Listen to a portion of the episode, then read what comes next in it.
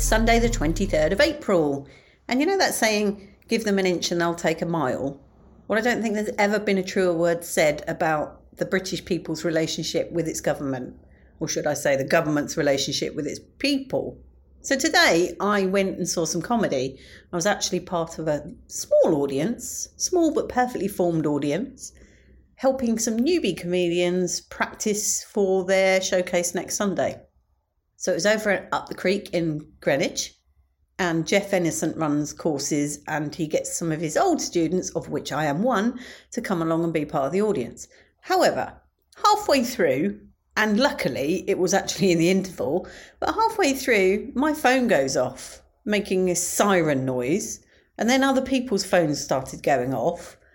And I looked at the phone and it's a message from the government. Now, I had seen something about it, but I didn't appreciate that it's just going to go off whether you want it to or not because my phone was on silent. It was absolutely on silent. And I still struggle to see what benefit it's going to have. I mean, what catastrophe do they need to send us all this alert? And how did they hijack my phone?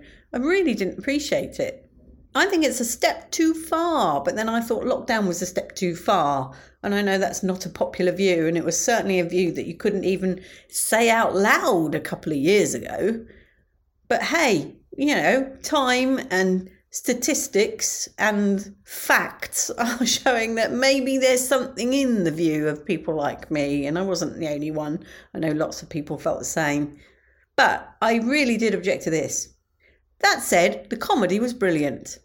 Thoroughly enjoyed it, and Jeff is hoping to organise a get together for some of his old students, which should be great fun apart from that, my day was basically about travel, which was incredibly difficult. So I thought I'd be clever, even though it takes a really long time to get from where I am to Greenwich. I thought I'd be clever and take the bus because there's not a lot of walking. It's two buses and it's virtually door to door. Oh no, not today. Got hoofed out halfway through again. I think I'm going to give up trying to go to Greenwich by bus because it clearly doesn't work. But what I hadn't appreciated was it was the London Marathon. So I arrived, luckily, just before I think people were coming through Greenwich. So I managed to get across the road. And then I left when the barriers had been taken down. But I did this time, I went by DLR and got out at Canary Wharf, and there was still some runners. I really felt for them, just like one or two stragglers, and people were cheering and clapping, but there was only a handful of people cheering and clapping. So bless them, they looked tired.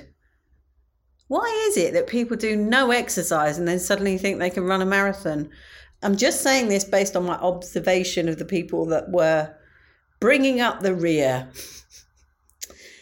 anyway, I did make it home eventually, but it is really quite tough using tubes when you've got crutches.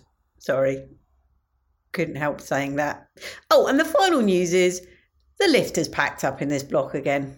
I was actually having a look and it's basically been out 17 days this year, excluding this latest stint.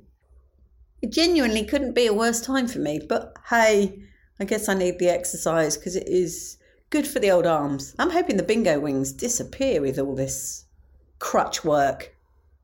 Much love and gratitude.